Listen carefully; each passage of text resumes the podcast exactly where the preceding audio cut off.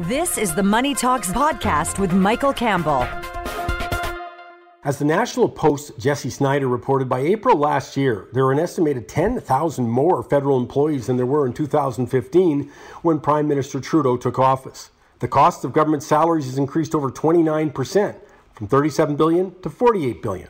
And that doesn't include billions more for a wide range of benefits, including pensions.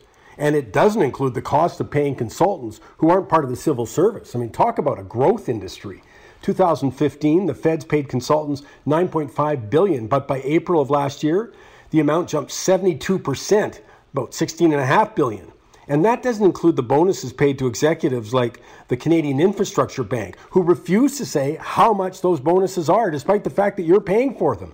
The good news for them, this degree of arrogance won't even be questioned. The salary numbers continue to increase because there was a raise for many public sector workers last year as part of a new collective agreement, which increases salaries by an additional 3 billion from last April to this past April. And of course, members of parliament received two raises. I got to repeat that.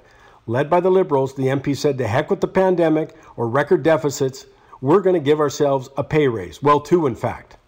What's noteworthy is that despite the increase in the number of civil servants and the billions more in salary, there are still insufficient resources for what the federal government themselves said were priorities, like clean drinking water for First Nations reserves.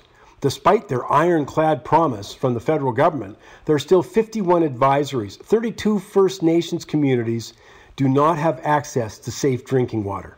As Auditor General Karen Hogan found, the government in quotes did not provide the support necessary to ensure that First Nations communities have ongoing access to safe drinking water. I mean, the grandstanding seems to be a priority, but not the actual work or results. But I know few Canadians seem to care. But here's the big question Did you get your money's worth with the increase in personnel and salaries? Did your life improve? I mean, obviously it didn't for First Nations reserves without clean drinking water. But what about you? What did you notice for the billions more in salary and thousands more federal workers? My name is Mike Campbell. Join me tomorrow morning, Saturday, for Money Talks.